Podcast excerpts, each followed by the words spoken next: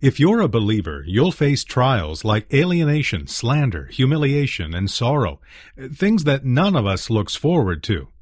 But they're part of a life of any believer, one who is actively living for God in an increasingly hostile society. Why does that happen? Well, because when we're faithful to God's ways, we make unrepentant sinners uncomfortable. Welcome to the Bible Study Hour, a radio and internet program with Dr. James Boice, preparing you to think and act biblically. Our message today is all about suffering disgrace for Jesus' sake. We'll learn how to live under the pressures and trials that believers face when they're identified with Christ. We'll examine the early church and how those believers suffered as the gospel spread throughout the land. Let's listen now together to Dr. Boice. We're well into the fifth chapter of Acts in our study of this important New Testament book and have advanced far enough in our study now that I think we can begin to see something of the pattern of Luke's molding of the material in these early chapters. He has a very simple form that he is following, but it's interesting to note it because it has some significance. What Luke is doing in these early chapters is alternating between a portrait of the church in and of itself, that is, the believers alone in their fellowship, in which he talks about their life, their witness, their joy, and the way they function. He alternates between that type of portrait and a portrait of the church in relation to the world. Let me show you how that operates. In the very first chapter, we have the church alone. Here they are gathered after the ascension of Christ, conducting their own business, electing an apostle to replace Judas, who had betrayed the Lord and then had killed himself. We see the church together, the believers together in their fellowship. In the second chapter, when the Holy Spirit comes at Pentecost, we find the church in relationship to the world. Here, this great event has taken place and Peter stands up. He's the spokesman on this occasion and he preaches the first great Christian sermon. Sermon based on the Old Testament and very much applied to the life and experience of the people of Jerusalem. And then thirdly, at the very end of that chapter with verse 42, Luke goes back to this portrait of the fellowship of the believers. And we see that classic section there that we've talked about at some length, where he describes how the Christians were all together, devoting themselves to the apostles' teaching and the fellowship and the breaking of bread and prayer. Then, in the third chapter, and running on into the fourth chapter, about verse 22, you have the church before the world again, the relationship to the world. Now there's a change at this point. The first time Luke has shown the church in relationship to the world, it's a situation of witness only.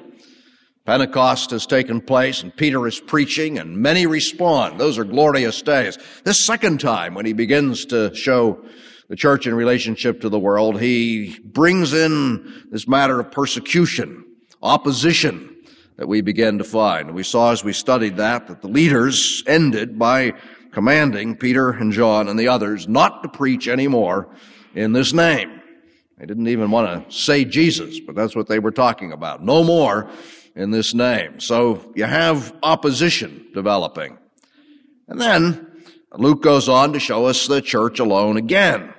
Beginning with 423, see describes how Peter and John went back to the people and reported to them. And we saw how they had a worship service there, how they praised God. We saw something of their prayer at the end of the chapter. We had verses that were almost a repetition of those verses that come at the end of chapter two. Again, a description of their unity and heart and mind and their sharing and their testimony to the resurrection.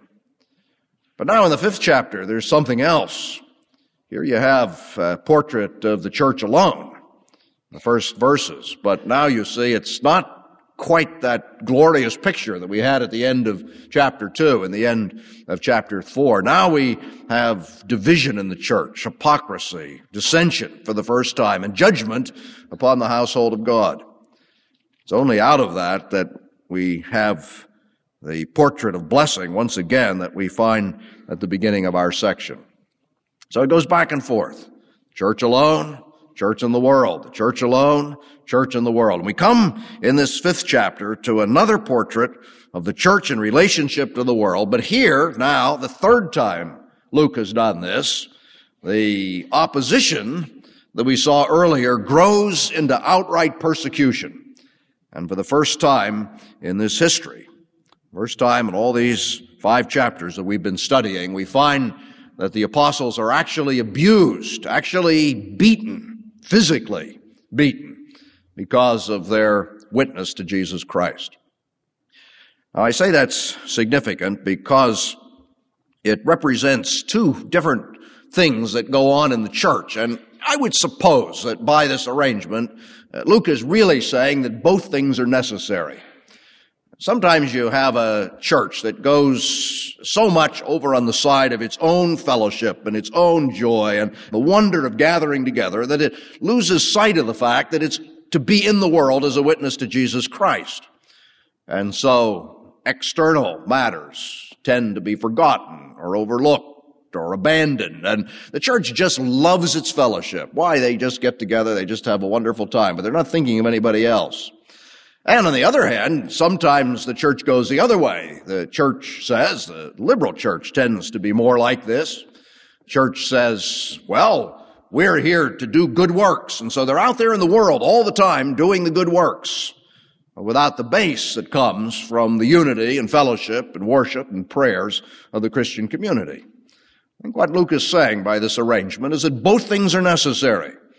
If you have the one, if you have the outward service without the inner strength, well, pretty soon the service becomes a superficial thing. It becomes essentially no different than the kind of things the world does. Oh, it's good deeds and that type of thing, but without the spiritual vitality that actually produces change, lasting change. On the other hand, you can so focus on your fellowship that you forget the task that's there and then you become self-centered and the compassion for others that is supposed to flow in us as a result of having the Holy Spirit within evaporates. The two necessarily go together. Well, with that kind of an introduction, let's look at this chapter, beginning with verse 12. It has a number of sections. The first is this portrait of the church again, they had just gone through this very difficult time with Ananias and Sapphira. God had judged these two for their hypocrisy, for their lying to God. It's interesting when God strikes people dead, as we find it in the scripture, it is not unbelievers that he strikes dead. It's those whom, so far as we can tell, were genuine Christian people, but who were sinning. Doesn't mean, of course, that God isn't going to pronounce judgment upon others as well. There is a final judgment. And those who reject Jesus Christ will be judged at that judgment. But in this life, God apparently passes by much of the evil of this world. But he does take sin among his people seriously. And here at this crucial juncture in the church, God pronounced a terrible judgment upon these two who were sowing dissension through hypocrisy and lies in the midst of the Christian community. Now, what we come to in verse 12 is the renewed and reunified church that came out as a result of that judgment. We're told a number of things about this church. It would seem at this period that God did even more signs and wonders among them through the apostles than had been done previously. There had been miracles earlier. There was that miracle of the healing of the lame man that led to that great sermon of Peter's and Solomon's colonnade in the temple area. But it seems to have been scattered. Now, in this paragraph, we find a description of a number of things that are being done. We're told something else. We're told that more and more men and women believed in the Lord and were added to their number. So not only were miracles being done, but the gospel was being preached in such force that people were actually believing it in large numbers and were responding, and the church was beginning to grow. And then the third thing that we're told here, and this is a new item, Verse 16, crowds gathered also from the towns around Jerusalem, bringing their sick and those tormented by evil spirits, and they were healed. This is the first time you see in Luke that we are told now that the gospel is beginning to expand beyond Jerusalem into the towns of Judea. What Luke is really telling us, and the book as a whole follows the outline, is that what Jesus had said in the Great Commission that he gives us in the first chapter was being fulfilled. In Acts 1 8, Jesus had said, You will receive power when the Holy Spirit comes on you, and you will be my witnesses in Jerusalem, and in Judea and Samaria, and unto the uttermost parts of the world. Now, that's exactly what was happening. The disciples had borne their witness in Jerusalem, and now that gospel was being spread into Judea, all the little towns round about in the tribal territory of Judah. And then, as we're going to see, it spreads in the next chapters to Samaria, and then eventually, and largely through the apostolic ministry of the apostle Paul, throughout all the Greek cities, and eventually to Rome, which is the point where the book ends. So, we have a time of blessing. The second section of this chapter, this portion of the chapter we're considering, shows that the time of blessing was also accompanied by a time of persecution. As I said, this is the first time that actual physical persecution, abuse for the cause of Christ came to the disciples.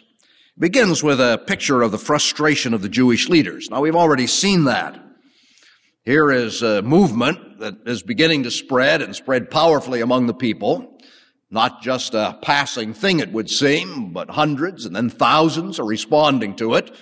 And these men who are in charge of the religious life and also the political life of the nation are very frustrated by what's going on. And quite obviously so. They're frustrated, first of all, because what is happening is happening in the name of Jesus of Nazareth. The very way they speak of that name again and again in these chapters shows how very, very disturbed they were by that. Jesus, after all, was this upstart rabbi in their judgment, this man who had come who knows from where, what kind of ancestry he had, and certainly without any real training, not the kind of training they had in their schools. And he took upon it himself to be a rabbi, that is to teach what the Old Testament really meant, which was their job. And not only that, he did it powerfully, charismatically, winsomely, in such a way that he got this large following, at least at one period of his ministry.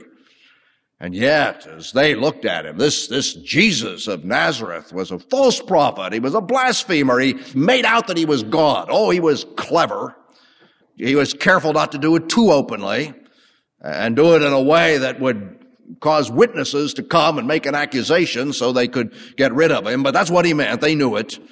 And eventually it was on that charge that they had him condemned in their own court. And then by manipulation, had him condemned by the Romans and so crucified. I detect as I read these chapters the kind of things they say, the way they react to the name, that although undoubtedly in their minds they would have said, we were right to do what we did, deep in their hearts, they were guilty for having done away with what was quite obviously a very righteous man. Even if they weren't going to acknowledged that he was God. He was certainly a great teacher and he taught well and winsomely and he had a loving character and they had done him in. So a lot of their frustration, you see, came from that. They thought that at least that finally they had got rid of him. And now here all his apostles, his disciples preaching in that name. And then secondly, they were frustrated by the fact that this preaching of the name of Jesus involved the resurrection.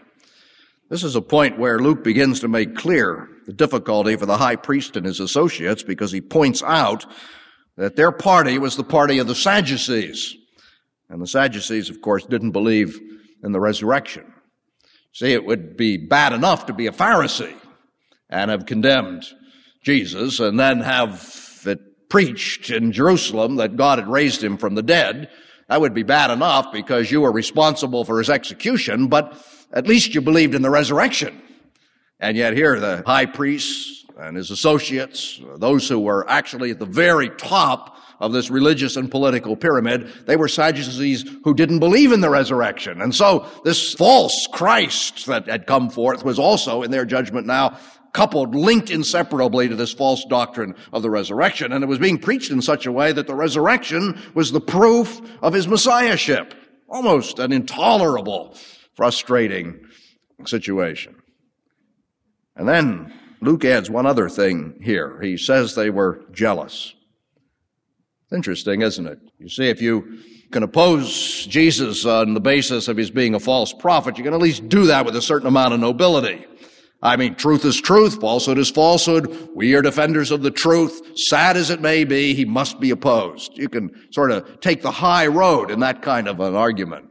And as far as the resurrection goes, you can take a biblical road. You can examine the text and you can say, we are convinced, we are the scribe, we are the learned ones, we are convinced that there's no such thing taught in the Bible as the resurrection. He is wrong. You can do that.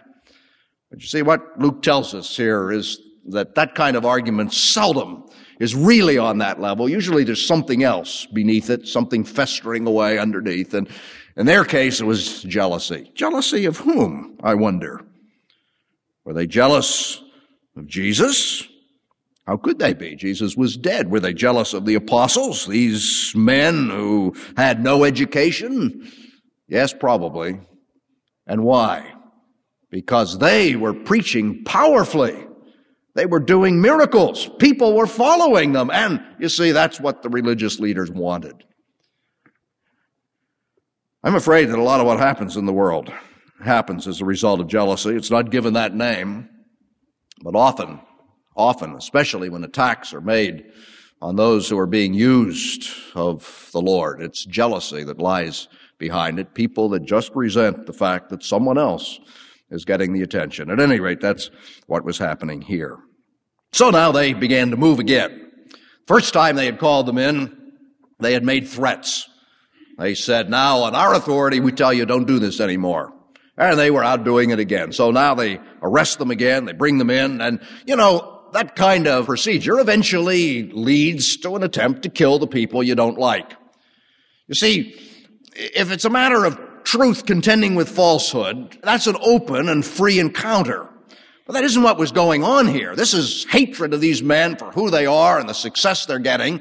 And so, because they can't contend with them on the level of the truth, truth versus falsehood, they resort to the authority that they consider to be invested in themselves. We say on our authority, don't do it. And if you do it, we're going to arrest you. And if you still persist in doing it, we're going to have you executed. And of course, that's what happens as we see in the next chapter.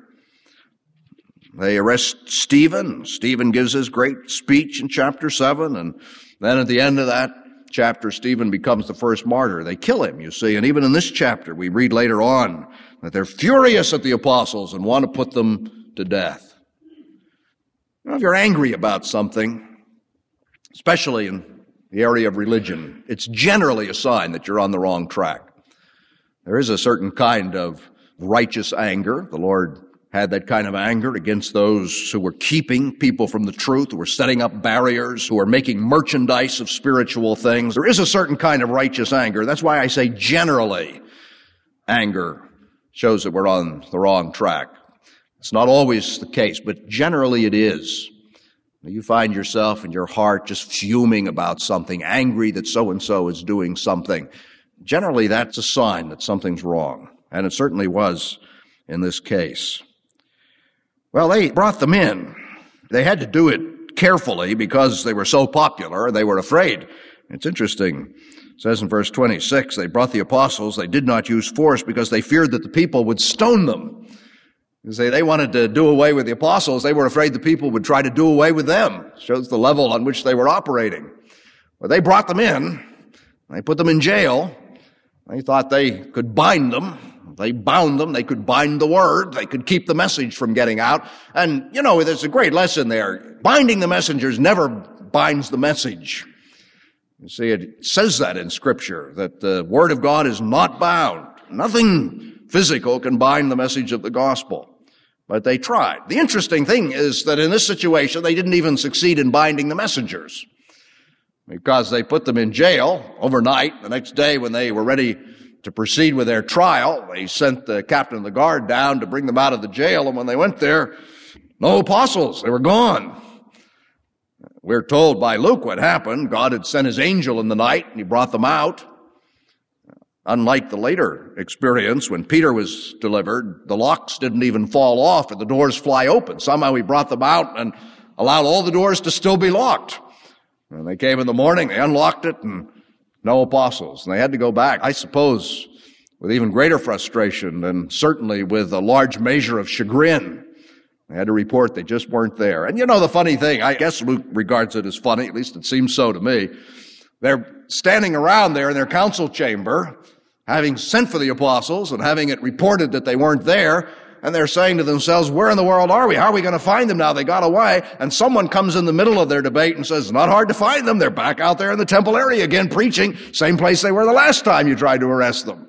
And so they went out, they got them again, and they brought them in. And then they began to make their accusation, and their accusation has gone now a step further. It's very interesting. They accuse them, first of all, verse 28, of disobeying their orders. That's an appeal to simple authority. Doesn't make any difference whether they're right or wrong. They simply said, we told you not to do it, and you're doing it. So they're resorting to mere force, abstract authority, apart from the matter of right or wrong. That's the first thing. But it goes further than that this time because now they say, you have filled Jerusalem with your teaching and are determined to make us guilty of this man's blood. That's very interesting because at the time of the trial of Jesus Christ. Those are the very words they used. And Pilate said, Will you crucify your king? They replied, Let this man's blood be on our hands. And you see, now it was. And they're aghast at the consequences. You know, what they're expressing here is what is true of every single human soul. The blood of God Himself is upon our hands because we, like these Jewish rulers, have set our face against the Lord and against His anointed. It's what sin is. It's a way of saying, we will not have this man to rule over us. Let's break their bands. Let's cast their fetters from us. Let's drive this Son of God out of our lives and drive him out for good. And what they did is just what people do today. Jesus isn't here, of course, to be physically mistreated, but that's what we do. It's exactly the same thing. And then we don't like it. We say, You're trying to make us guilty of this man's blood. Well, they were guilty. They didn't have to be made guilty. They were guilty and they knew it. They knew it in the very way they were talking about this name, this name, this gospel. But you see, they didn't like it at all. Now, Peter has a chance to give his next brief sermon. It's the next phase of this. You see the church unified and at peace, and then the persecution, and now Peter's response to this accusation of the leaders of the Sanhedrin. It's a great sermon. It really contains within it what is called in New Testament theological studies the kerygma. A number of years ago, a man in England whose name is C.H. Dodd published a book on the apostolic preaching in which he pointed out that every time you have it in Acts or little synopses of it in the letters later, it always follows the same kind of format. And he used the word kerygma to describe it. Kerygma means proclamation. And it meant a certain proclamation of basic facts. And that's what they're doing. The facts include the crucifixion. Paul does the same thing in 1 Corinthians 15. The resurrection includes the exaltation of Jesus into heaven, is being seated at the right hand of God, and then finally the fact that we are witnesses of these things. And on the basis of what God has done in our witness, people are called to repent, receive forgiveness in His name. That was the basic Christian preaching. It raises an interesting question though, doesn't it? Because what you say when you look at a summation of the gospel like this is where in this teaching is any reference to the great ethical teaching of Jesus Christ. You see, that is particularly noteworthy when you look at the Gospels, because if you study the Gospels for what Jesus Christ taught, mostly what the Lord Jesus taught was ethical teaching. Oh, he did it in the form of parables. He did it in the form of discourses. He did it in little exchanges with people, but mostly it had to do with how to live. Now, of course, he said he was going to die on the cross and all of that too, but mostly that's his teaching. And now you come to this early Christian preaching, and you find they're not talking about that at all. They're not quoting from the Sermon on the Mount. What they're preaching is the crucifixion, the resurrection, the ascension, and forgiveness of sins by faith in his name. You say, what's going on here? Haven't they understood what Jesus Christ was teaching? And the answer, of course, is that they had finally really understood it. What you find as you go on and you come to the epistles is that the ethical teaching comes back in at that point.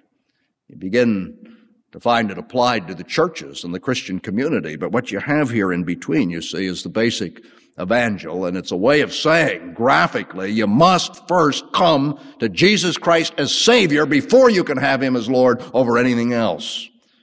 You see, you can't live the life of Jesus Christ. You cannot live out Christ's ethics unless you first of all have been forgiven of your sin. Matter of fact, unless you confess your sin and find forgiveness, you only go on into increasing sin, which is exactly what the leaders did. See, unconfessed sin destroys a life. And that's the pattern of human life. That's what people are like. They don't confess their sin. They don't come to God for forgiveness for their sin and cleansing. So they go on in a pattern of self-justification and the evil multiplies and they get harder and more and more angry and more and more stubborn and persistent and so on. It's the path of sin. It's what Paul describes in Romans. It's always downhill. The only way of finding salvation from that is to find forgiveness through Jesus Christ as the Savior, knowing that He died for you, that he bore the punishment of your sin, that you have forgiveness for what you've done, and therefore you can come and confess it freely. You can say to God, I have done wrong. That was awful. That was terrible. I should never have done that. It's a disgrace. It's an offense to you. It hurts other people. And find forgiveness. And that's the way a life is changed. You see, they didn't come before the Sanhedrin and preach the Sermon on the Mount. They didn't say to these Jewish leaders, these Sadducees, do unto others as you would have others do unto you. They weren't capable of doing that. What they said was, confess your sin. You're guilty of the crucifixion of the Son of God. Confess your sin and come to Him for forgiveness and cleansing. And of course, that's the gospel we preach today. That's what you have to do. Now, at this point, the disciples found an unexpected ally in this man Gamaliel. Gamaliel is the one that the apostle Paul had studied under in his earlier days. He was obviously a very great man. He was great as a rabbi, and he was great, as we would say, as a human being.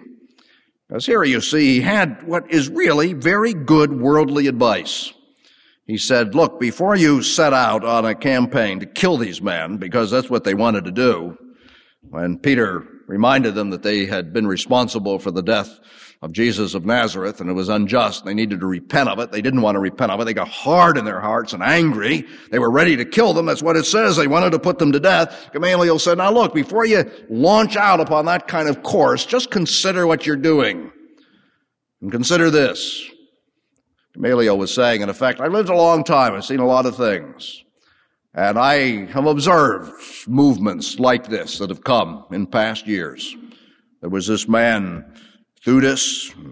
He raised a little company, about 400 of them. He put himself forward as the Messiah, but he wasn't the Messiah, and it just ended up being nothing. He was defeated, and that was the end of it. And there was another man, Judas, same thing. I remember that story. He succeeded a little bit more than Theudas, but uh, Eventually that came to nothing too. If these men are simply advancing a human doctrine, if this is just something of their own devising, it's going to come to nothing too.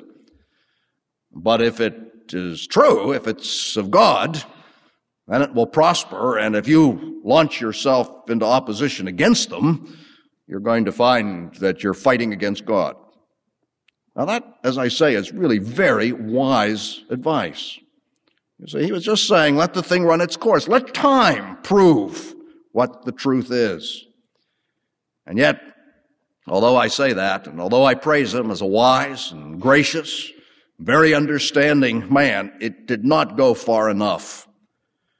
Because you see, there was this matter of guilt there was this matter of complicity in the death of Jesus Christ, and what Gamaliel should have said is everything he did say, but he should have added this, and in the meantime. Since we are so closely tied to this and are supposed to be the spiritual leaders of the nation, let's us investigate it and see whether it's true or not ourselves. And if it's nothing, then we'll let it go its course. But if it's true, if Jesus really did rise from the dead, then our doctrine's wrong. The doctrine of we Sadducees, there is a resurrection. Our doctrine is wrong, and furthermore, our views of Jesus are wrong because that would be God's way of proving that he was the Son of God and that his death on the cross really was a substitutionary sacrifice for sin. And he is the Savior, and he is the Messiah, and he is the fulfillment of the Old Testament. Let's investigate these things and see if they're true. But he didn't do that. And what happened, of course, you see, is that time did run its course. And this little religion, this little religion, Christianity, wasn't even called by that name in those days. It wasn't until later and in a Gentile setting that the Christians were called Christians. But this little religion did not fade away. It spread throughout the whole world. It grew in power and force. And it's come even us today in America, land that wasn't even known at that time and it's come in power and in great glory. You see, if you are on the side of the Sanhedrin, if you're on the side of the world, if you're saying, well, all kind of interesting, this religious business, but I certainly am not going to submit my life to Jesus of Nazareth, then let me say there is a stronger case today for the truth of Christianity than ever there was in the time of Gamaliel or the other Jewish leaders. What are you going to do with Jesus? You can't ignore him. His gospel is spreading all over the world, everywhere you go. There are Christians that are bearing witness to his name. You can't ignore him. Are you going to fight him? How can you fight him when his gospel is so powerful. Will you not find yourself to be doing exactly what Gamaliel warned the Sanhedrin against doing? Find yourselves fighting against God? How can you fight against God and win? If you can't ignore him and you can't fight him, what else can you do? The only thing you can do is bow before him and confess your sin and seek forgiveness through his death. And find him to be, as so many millions have found him to be gracious and loving, anxious to forgive and restore and bless and use you in a way which brings honor to God in his own name. Well, the Sanhedrin didn't do this. It says verse 40, his speech persuaded them. That sounds like, well, all right, let's let them go. It half persuaded them. Persuaded them not to kill them, but they beat them up anyway. And they sent them out, and instead of being depressed by the maltreatment, the apostles were told in verse 41 rejoiced because they had been counted worthy of suffering disgrace for the name. Did I say earlier that there's nothing of the ethical teaching of Jesus Christ in these chapters? Well, not in the preaching, but it's there in the life because this is the Sermon on the Mount. This is what Jesus had said early in the fifth chapter of Matthew's gospel as we have it. He said, rejoice when you're persecuted because that's the way they persecuted the prophets who were before you. And he could equally well have said, that is the way they are going to persecute me. You see, they stood for their master. They received the treatment he received. And some were eventually to die as he died. But they rejoiced because it meant that their lives were joined with his life, and they were on the winning side in this great battle between good and evil, which is the story of human history. Let us pray.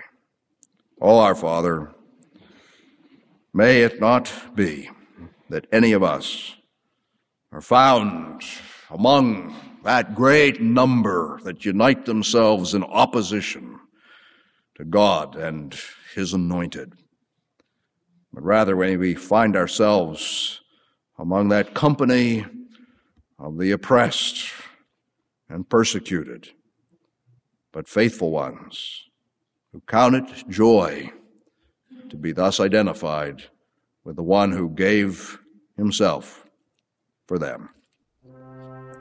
Amen and amen.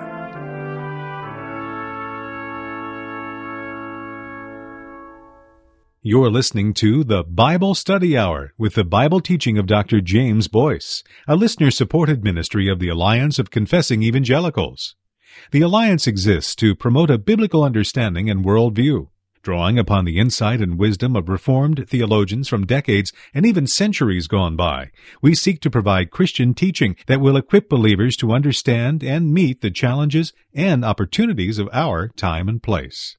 Alliance Broadcasting includes the Bible Study Hour with Dr. James Boice, Every Last Word with Bible teacher Dr. Philip Ryken, God's Living Word with Pastor the Reverend Richard Phillips, and Dr. Barnhouse and the Bible featuring Donald Barnhouse. For more information on the Alliance, including a free introductory package for first time callers, or to make a contribution, please call toll free 1 800 488 1888. Again, that's 1 800 488 1888. You can also write the Alliance at Box 2000, Philadelphia, PA 19103. Or you can visit us online at alliancenet.org. For Canadian gifts, mail those to 237 Rouge Hills Drive, Scarborough, Ontario, M1C 2Y9.